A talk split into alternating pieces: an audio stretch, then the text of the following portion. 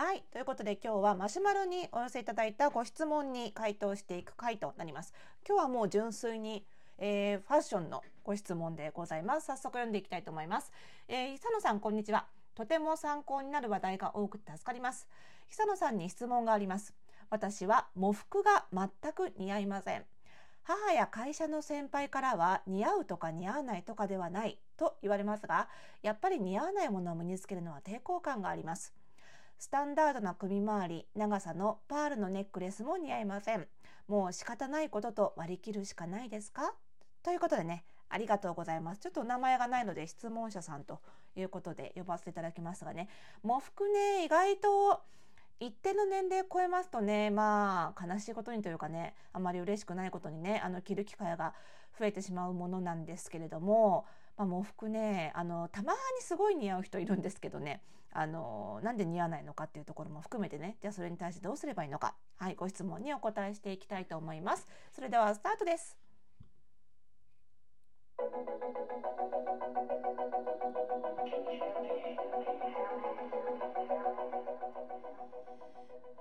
い。ということで始まりました。おしゃれの呪いとくラジオ。本日で774回目の配信でございます。この番組ではあなたに巻きつくファッションへの思い込み、イコールおしゃれの呪いをバスタバス解いていきます。服装心理学をベースにおしゃれをもっと楽しみ、自分を変えるコツをお届けしています。お相手はパーソナルスタイリストで公認心理師の久野里沙です。本日もよろしくお願いいたします。さあ、早速、喪服ですよ。喪服。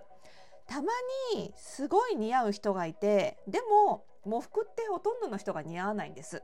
まずそれが何でかっていう話なんですけど、あの似合うか似合わないか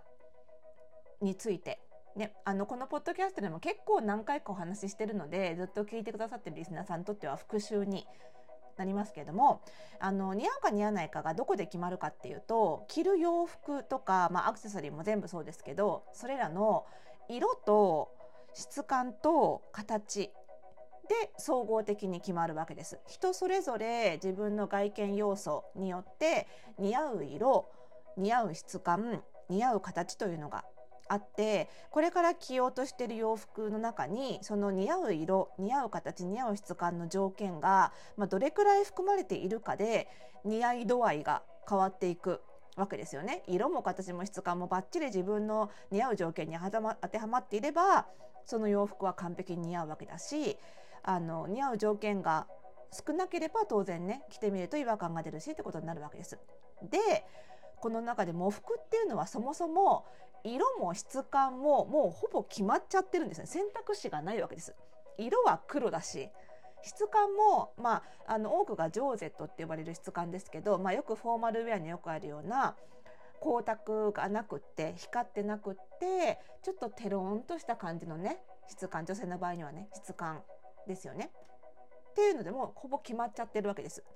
だからその黒い色とその喪服の質感とが自分にとって似合わなかった場合にもうあとは多少いじれる要素って形しかないんです。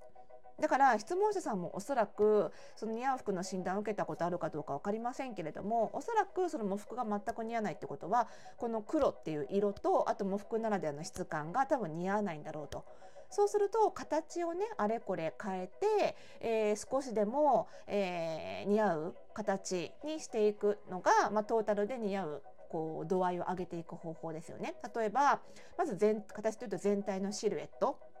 全体にちょっと緩めでストンとしたものを選ぶのかタイトなものを選ぶのかあとはあのパンツ選ぶのか。最近ねあの昔は喪服といえば女性の喪服といえばスカートでしたけどね。あの最近はパンツの喪服もあの全然普通に着られるようになってきましたのでパンツの喪服にするかとかね。あとはスカートにするにしてもフレアスカートにするのかとかタイトスカートにするのかとかスカートだけもあんまり短いのはないですけどね。ある程度膝から膝が見えるぐらいなのかもうちょっと長いのかみたいな選択肢はありますよね。あとはそのやっぱり顔周りって結構大事なので襟ぐりが比較的喪服の中では広めに開いてるのにするのか結構スタンドカラーみたいに詰まってるのもあるしあと上からジャケットを着たらジャケットにも襟がついてるついてないまあいろいろあるので、まあ、その辺で、えー、なんとかいろんな形を着てみて少しでもしっくりくるものを選ぶっていうのが一つ。でパールのネックレスについても全く同じことであのもうパールっていう時点で色は白もう白白の中で、まあ、ちょっとね黄色みが強いとか、ね、青みが強いとかそれぐらいのバリエーションしかなくてほぼ真っ白ですよね。真っ白でで形もそんなにバリエーションない。質感も決まってるパールだし。で形もパールに関してはそんなにバリエーションがないのでそこまでロングネックレスとかっていうのもちょっとねあれだしねっていうのがあるのでパールはより一層なかなかそのブラックフォーマルで似合うのを見つけるっていうのがなかなか難しいんだけど喪服は多少形のバリエーションあるのでそこでいろいろ似合わせられないかなっていうのをあれこれ試着してみるっていうのがまず一つかなと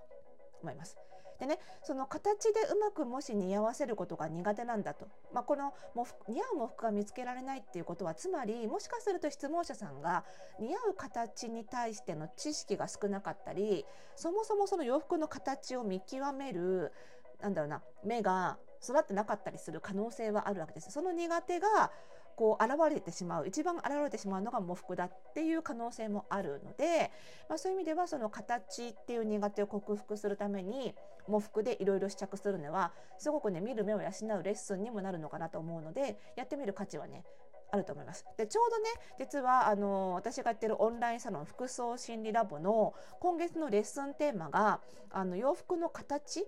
形からおしゃれを組み立てるっていうレッスンテーマでテキストレッスンとあとは、えー、と2月16日の金曜日の7時からねライブ配信もやるのであのそこに入ってもらってあの学んでもらうともしかするとあの突破口がすぐ見つかるかもしれないのでぜひねそちらも活用していただきたいなと特にねあの2月16日のライブ配信はあの夜7時半から、まあ、アーカイブもあるのでねあのリアルタイムで参加できなくてもアーカイブ動画で見られるんですけど実際にその自分が形をちゃんと見極められてるかとか形に対してどれくらい感度が高いかっていうのがチェックできるワークとかもあるのでそこやってみてもねやってみるといろいろ気づきが大きいと思うのでそれはすごくおすすめです。その上でもう一つお伝えしたいことがあってそのメッセージの中でお母さんとか会社の先輩からはその似合うとか似合わないとかじゃないって言われたって書いてありましたよね。それ言われた時に質問者さんもしかしたらそういうもんだから諦めなさいっていうメッセージだと受け取られたのかなって思うんですけどでもしかしたらお母さんとか先輩は本当にそういう意味で言ったのかもしれないけど私はそうではないと思うんですよ。諦めなさいっていうことではないと思うんですよね。どういうことかっていうとそもそもその洋服を着る楽しみ、まあ、喪服だから楽しみって言葉はあんまりこう適切じゃないので、まあ、洋服を着る意義とか意味って言った方がいいのかなそういうものって似合うっていうことはほんのその中の一部なんです。洋服の楽しみ方とか洋服を着る意味意義って似合うだけじゃないんですよ。その相手にその洋服を着た自分を見る相手に伝えたいことを伝えるっていう効果効能というか意義もあるんですね。で喪服っていうのはどちらかっていうとその意義をのために使うものなんですよ。だからそもそも似合うとか似合わないとかじゃない似合うとか似合わないとかを味わうための衣服ではそもそもあんまりなくってそうではなくってその亡くなった方に対して悲しいよとか喪に服してるよっていう遺族の方に対して喪に服してるよっていうことを伝えることがメインの衣服なんですよね。そう考えるとその本当に喪服っていうものを味わうというか自分のものにするのであれば